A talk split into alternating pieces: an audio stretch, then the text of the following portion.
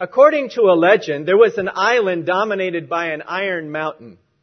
It emitted such a powerful magnetic force that it attracted every piece of metal brought within range of its influence.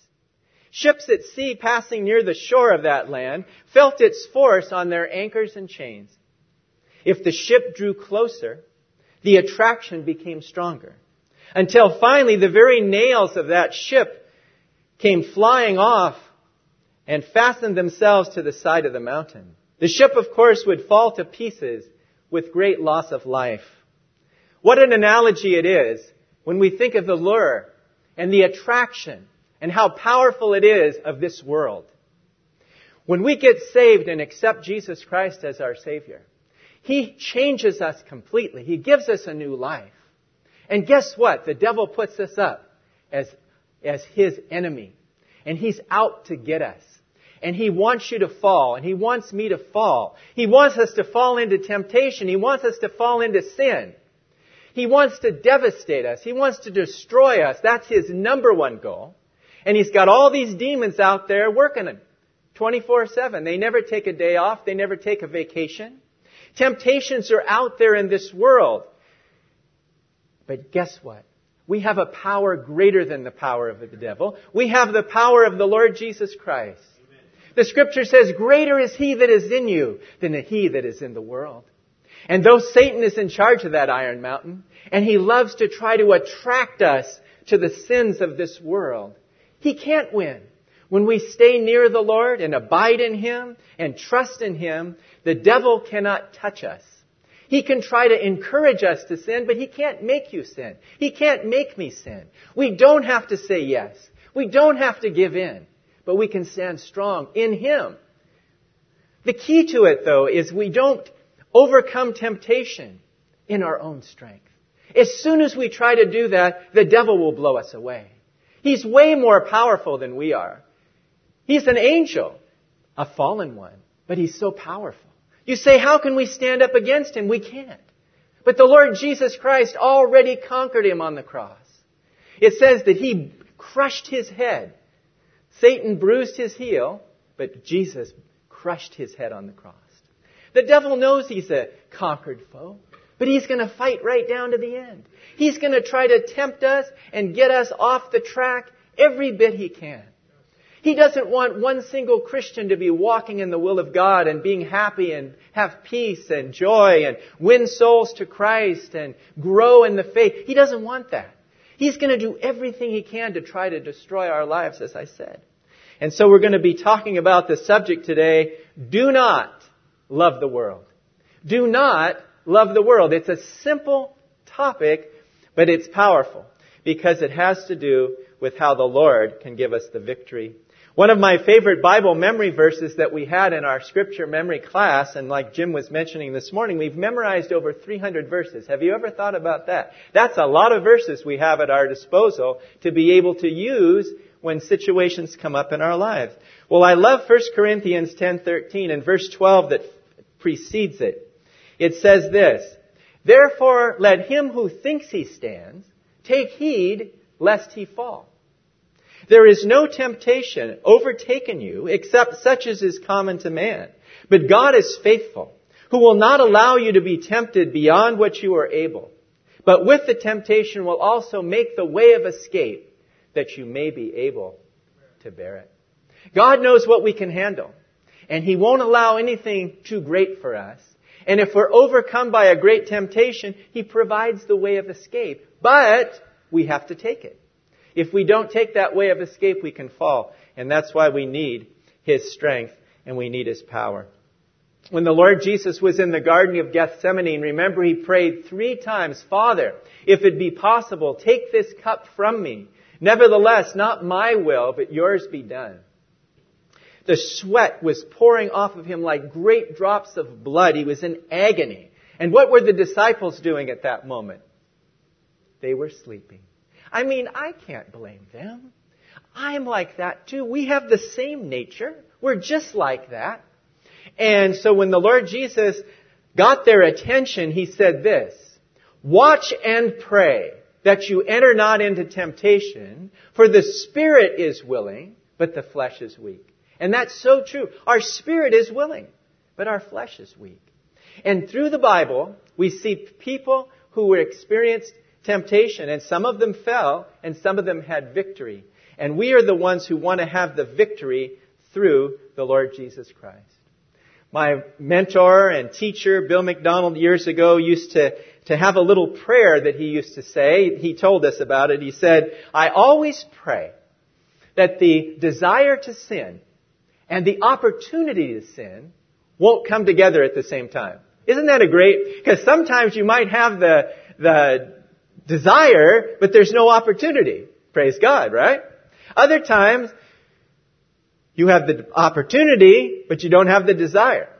So may God help us that the desire and the opportunity won't come at the same time. But even if it does, He will strengthen us and give us victory. Our main text today is 1 John chapter 2, verses 15 through 17. This also was one of the memory verses we've had in our class that's been such a blessing, but 1 John chapter 2, beginning at verse 15. Here, John writing to the believer says, Do not love the world or the things in the world. For all that is in the world, the lust of the flesh, the lust of the eyes, and the pride of life is not of the Father, but is of the world. And the world is passing away and also its lusts, but he who does the will of the Father abides forever. Yes, what a great blessing it is to know.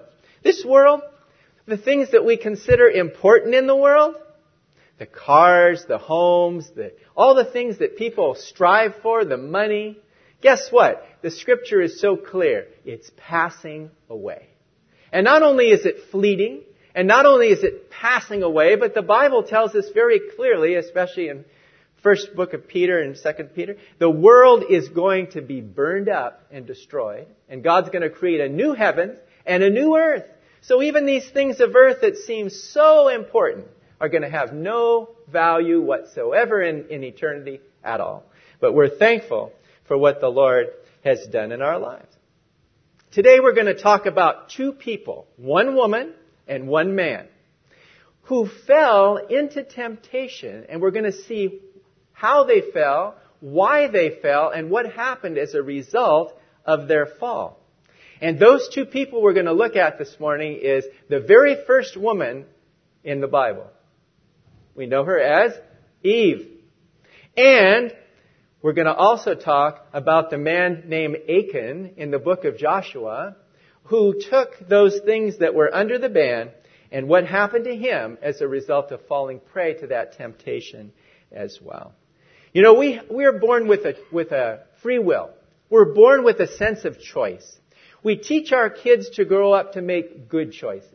But parents, can you make the choices for their kids when they grow up? No. You pray for them and pray that they'll make those good choices. And God the Father loves us like that too, and He wants us to make good choices.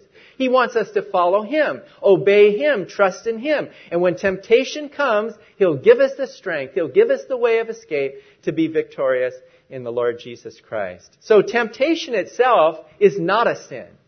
Falling prey to it though, yielding to it is where sin comes in. So we're all going to be tempted. We're all going to be bombarded every day, but we don't have to fall. It is a choice to fall. Well, let's look first of all at Eve. We oftentimes blame Adam and Eve, don't we, for our sinful situation in this world. Uh, Adam and Eve, if they hadn't sinned against God and taken that forbidden fruit, I mean, look what mess we got into. And we have that sinful nature. They call it the Adamic nature from Adam that's been passed on to us. It's, it's really not our fault, Lord. It's Adam's fault. It's Eve's fault. I mean, they're the ones, right, Lord? No. You point at them, you got four fingers pointing back at yourself because we're sinners. We're born in sin and conceived in iniquity. If we were in their place, do you think it'd be any different? I know for me, it wouldn't have been any different. That fruit would have looked too good for me too. I would have taken it too. All of us would.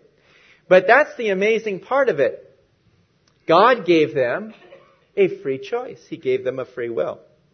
And we see how strong the lust of the flesh is how strong the lust of the eyes are, and how strong the pride of life is in our lives. And we see it in the life of Eve. I mean, think about it. Eve was the very first woman in the world. She was the most beautiful of all the women in the world. And that was without makeup, right? I mean, she, think about it. If God created the woman and gave her to Adam, don't you think she was the best? She was the most beautiful woman on the face of the earth. I mean, Adam was amazed when God presented her to him. And so she had that going for her. She was, she had intimate and close fellowship with God in the garden, just like Adam. I mean, they had it all. They had, she was married to a wonderful husband, Adam, and they had this closeness in their marriage. So they had, they had a great relationship with God. They had a great relationship with each other. They had everything you could possibly ask for. And of course, Adel likes it because they had fruits to eat. God gave them the fruits to eat because it's true, before the fall, they didn't eat meat. That is true. I grant him that. Before the fall, they didn't have meat. They ate fruits, they ate herbs, they ate seed, they had, they had it. But it was the perfect diet for them in the perfect place. And the Garden of Eden was a paradise. It was a paradise. Perfect temperature, every, no, no uh, extremes, no hurricanes, tornadoes, floods, nothing. Didn't even rain in those days. It used to have a mist that would rise up from the ground and water the earth. It was perfect. And yet it's so true to human beings that we can have it all in life. We can have a good family, we can have a good job, good church, good ministry, everything going for us. And all of a sudden though, there's something we want so bad. And it's like we forget about all that God has given us and we focus on that one thing that God has said no to, but we want it. That's where that temptation comes in. It's not, it, there's so many different kinds of temptations, and that's one of them, is to choose for ourselves instead of letting God choose His will for us. And that's one of the things we have to be careful of. Yes, she had it all. And yet, it, something was missing there. Something was not quite right there. Somehow she lost her appetite for the things that God had provided, and she was kind of focusing on that tree in the middle of the garden. Now remember, God had said you can eat from every tree in the garden except one. Just one. The tree of the knowledge of good and evil, because in the day that you eat from it, you shall surely die. Now, is that clear or what? God was very explicit. One commandment. Didn't need ten in those days. They just had one. they blew it on the one, brothers, right? Sisters, they, they blew it on the one, let alone when the Israelites got ten and they blew it on the ten. It doesn't matter because sin is sin and one sin, you, you're guilty of breaking all of them.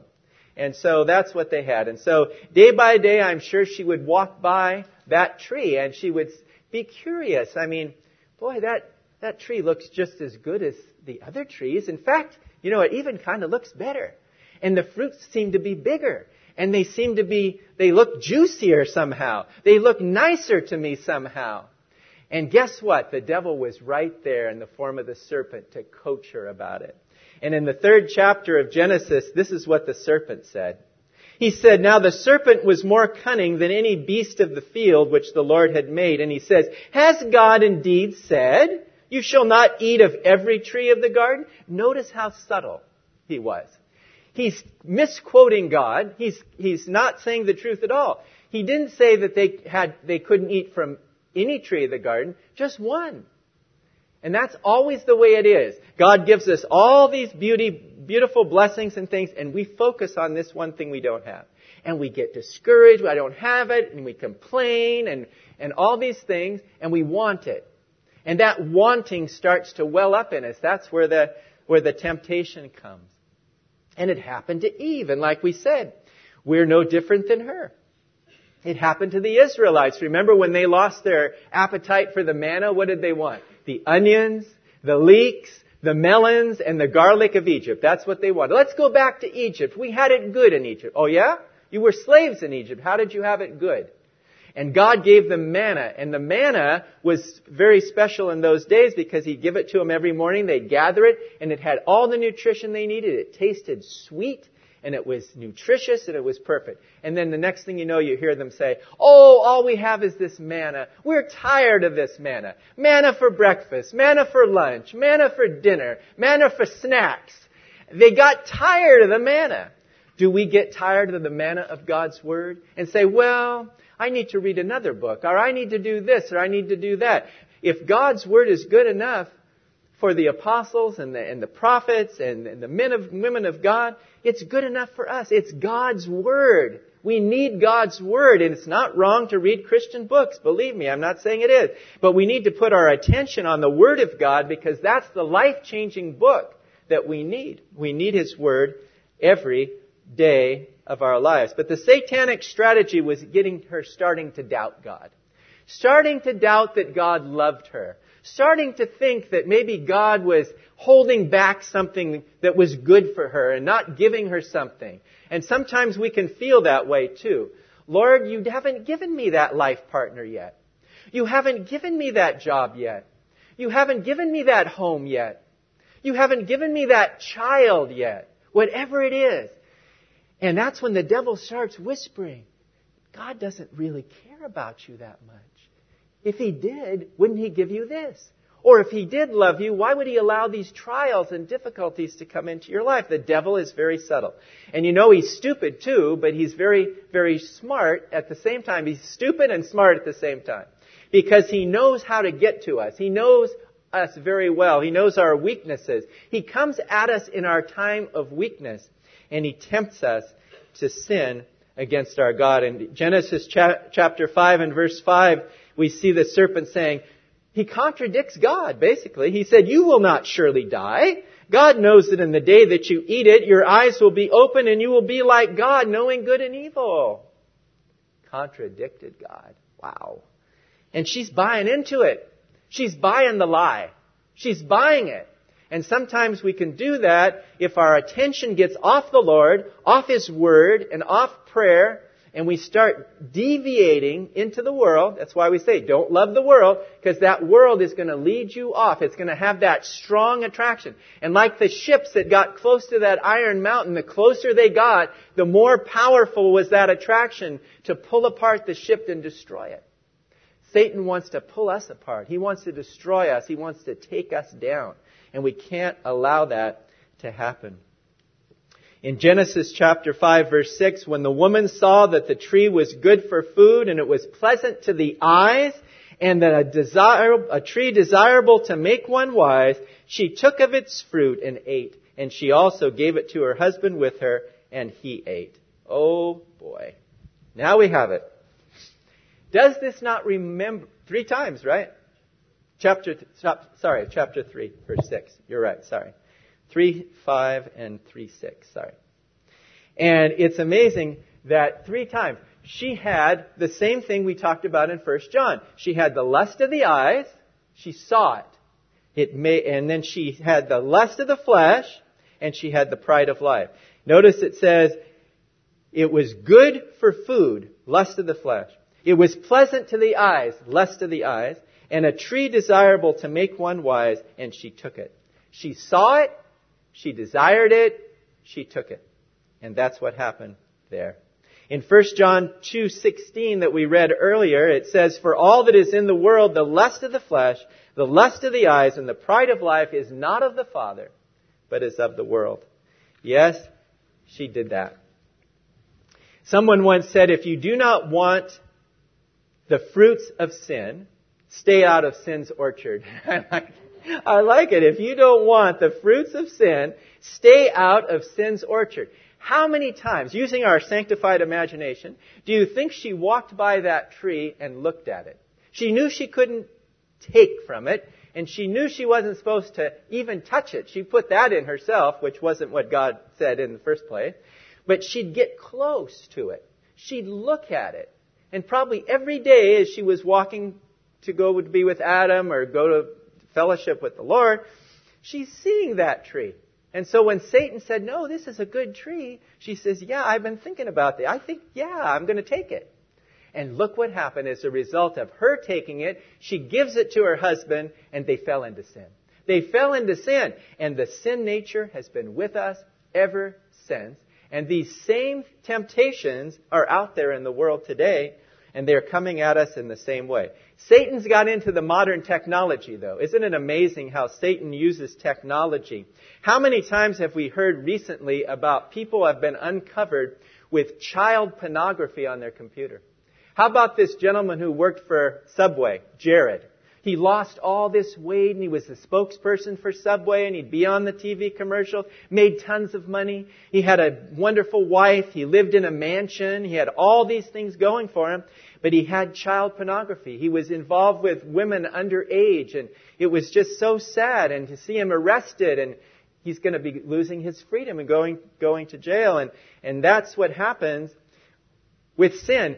Sin is a terrible master. It has dominion over people. And we thank God that when the Lord Jesus Christ died on the cross, He broke sin's power in our lives. And so now, if we choose to yield to that temptation, we are doing it on our own. We're, we're doing it by a, by an act of our will, and we have to say, Lord, strengthen us. Strengthen me, Lord, to face those temptations. And when we spend time with the Lord in prayer, and we spend time with Him in, in, His Word and we come to the meetings and we have fellowship together, it strengthens us so that we can go out and face the temptation. As soon as we start deviating, weakening, missing the meetings, not spending time in His Word, the devil says, I've got him. I've got her. I've got her. He picks out uh, the weak ones. He picks out the ones who are weak. He picks out the ones that are not close to the Lord, and he goes after them. Have you ever seen on TV they show a lion. And the lion is watching out over all these creatures there. And it's maybe a, a gazelle or it's maybe a, one of the, these animals that they're going after. They wait until the one animal is off by itself from the others. And then the lion sneaks up on it and it's got it. Before you know it, done. The other ones run away because they were together in a group. They run away, but the lion got the one. We don't want to be the one that the devil gets, do we? We really don't because it can destroy our testimony, destroy our lives, ruin our lives. We need to stay close to the Lord. So let's stay out of sin's orchard. Someone said the most expensive thing in the world is sin. Isn't that true? The most expensive thing because it it has a price to it. It has a terrible price to be paid. So that's Eve. And let's not point our fingers at her because we would have done the same thing. But let's be careful. Let's be on our guard. Let's walk circumspectly.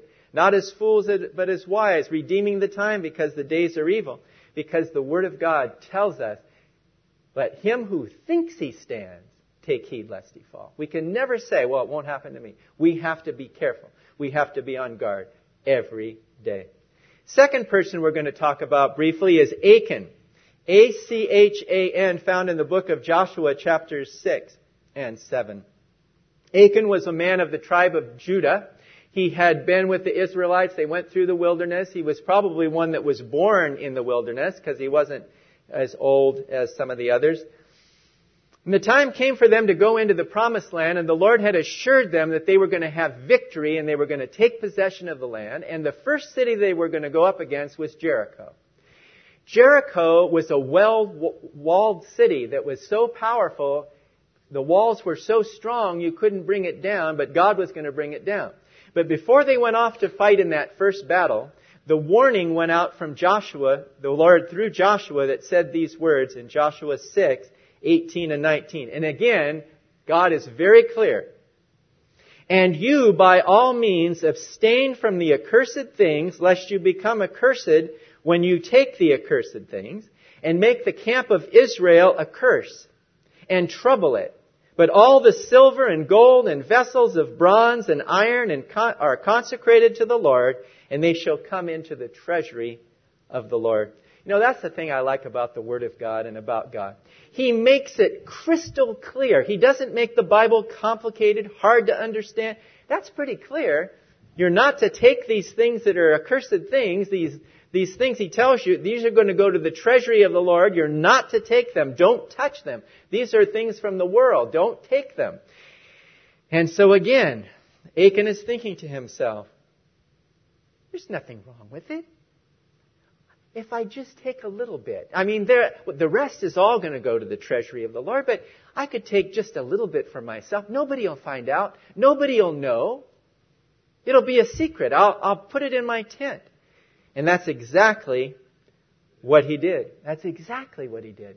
And how many people today, when they commit crimes or they do wrong, think, oh, I'll be the one who won't get caught, right? I'll be the one that won't get caught. And they always have those shows on TV, The Dumbest Criminals, right? You have people that go in and rob a bank and the camera's on and it's just, I mean, it's amazing how people think they can get away with these things. And it's the same way and even more so in God's sight because He has eyes that see what man can't see and He has ears to hear that things that man can't hear. So He already knows when we sin and when we do those things. And the problem is though that like Achan, many times choose to disobey. It's not that we don't know the truth, it's that we disobey the truth.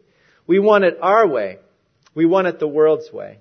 And yet the Lord provides a way of escape. I like what Charles Spurgeon said one day. He said, What settings are you in when you fall? Avoid them. What props do you have that support your sin? Eliminate them. What people are you usually with? Avoid them. Good advice. There are two equally damning lies Satan wants us to believe. Number one, just once won't hurt. And number two, now that you have ruined your life, you are beyond God's use and you might as well enjoy sinning. And that's exactly the strategy of the devil. He tries to get us, he says, one time won't hurt. Nobody will find out. Nobody will know. It's, it's, it's a little sin. It's a white lie or it's just a little thing. And yet, then when you blow it and you're out of fellowship with God, you think God is not going to use me anymore. That's what happened with Peter. Peter was so discouraged when he denied the Lord three times. The devil, it said, the Lord Jesus said about Peter, he says, the devil has desired to sift you like wheat, but afterwards, after you've been restored, then restore your brethren. And so it's, it's, it's quite an incredible thing. And Achan should have known better. I like to call Achan the man who should have known better. You know, the more you know about God and about His Word, the more accountable you are. Isn't that amazing? The more you know, the more accountable you are.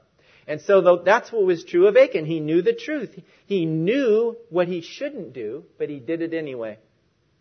And it caused defeat. It caused defeat by the Israelites because after they won the battle of Jericho, they went off to fight the battle of Ai. A little tiny place Nothing compared to the walled structure of Jericho. We can take it. We don't need all the army to go up, Joshua. We'll just send a few of us up. And they retreated and they were defeated by their enemies. They came back. Joshua was so upset. He fell to the ground. He was praying to the Lord and the Lord says, get up, Joshua. There's sin in the camp.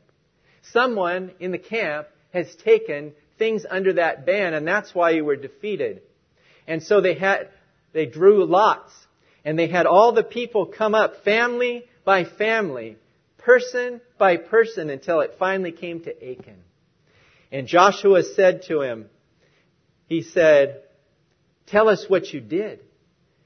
And he did. He came clean, he confessed it, but in chapter 7 and verses 21, 20 and 21, this is what Achan answered. And listen very carefully to you're going to see again the lust of the eyes, the lust of the flesh, pride of life. Listen to this.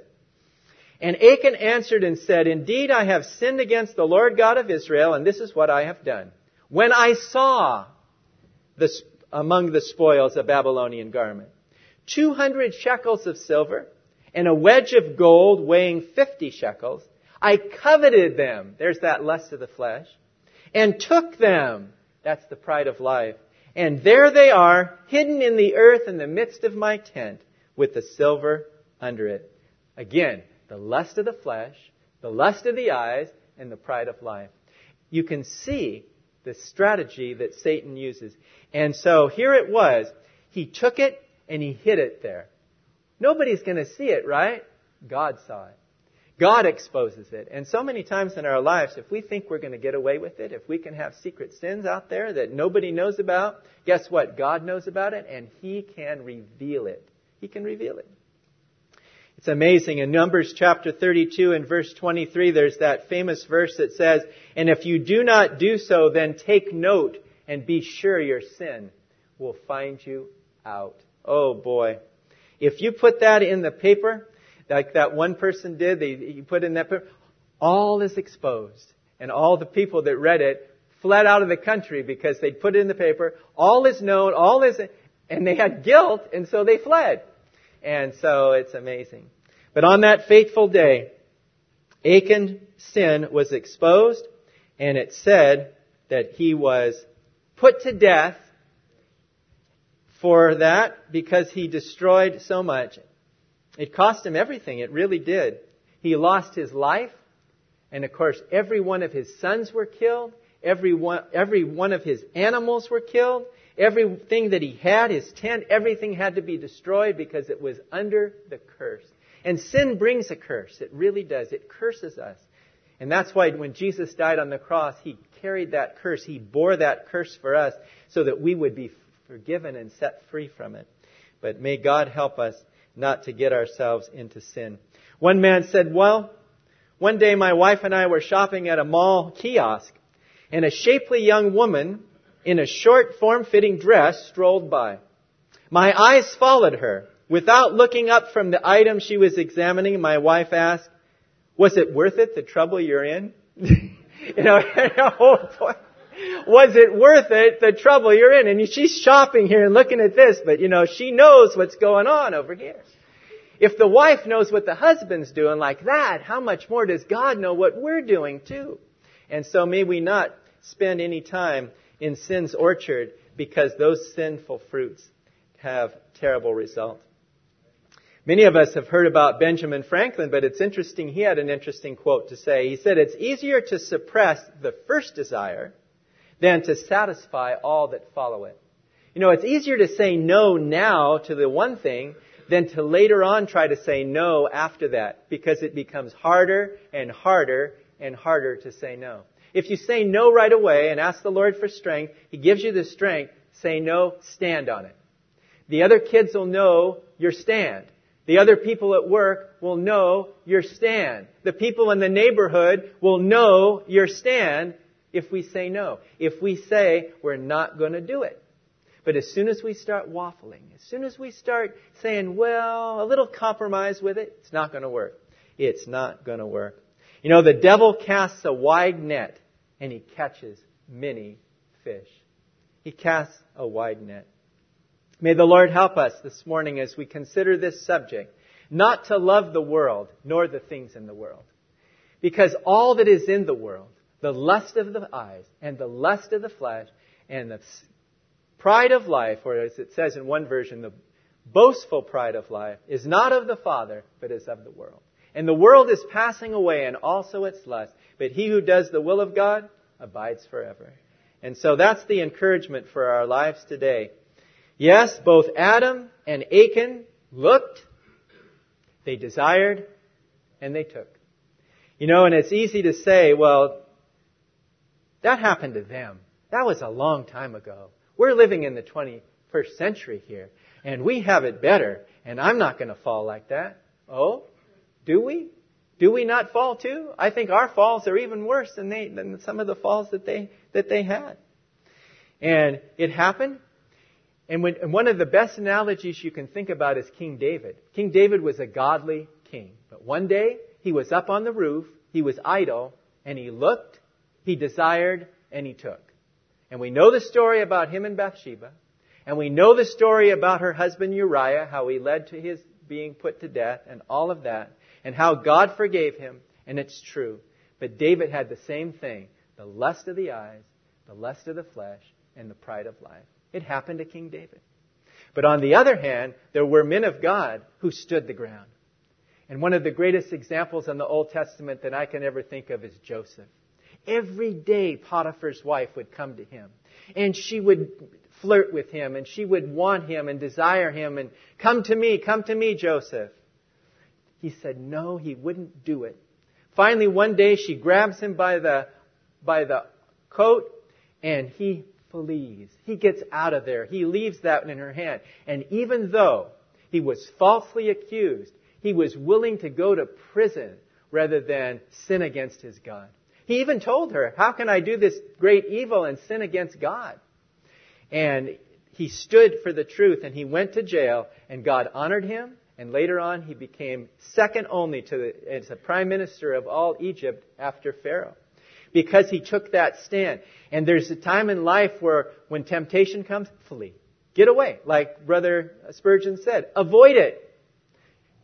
Get rid of those things that we know will bring us down and hurt our walk and, and get rid of them in our lives. May the Lord help us to not be attracted to this world. There's so many attractions in this world. There's so many distractions in this world. There's so many amusements and allurements and things that try to draw us in, but we don't have to fall. He provides the way of escape. He gives us the strength. May the Lord help us to be like Joseph. Flee. And if we can't flee and we're in a situation and we're in a tight spot, cry out to the Lord. Cry out to Him. Lord, preserve me, save me from this temptation. And He will. When we send up an urgent prayer, He will answer it. So let's go to the Lord now in prayer. And I just want to ask if there's anyone here today who doesn't know the Lord Jesus Christ as their Savior. There's no way you're going to conquer temptation on your own. There's no way you're going to conquer sin on your own. There's no way you're going to get to heaven on your own because we're all sinners and we need to be saved.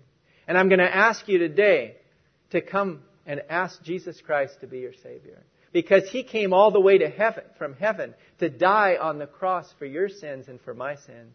And all we have to do is say, Lord, I'm a sinner.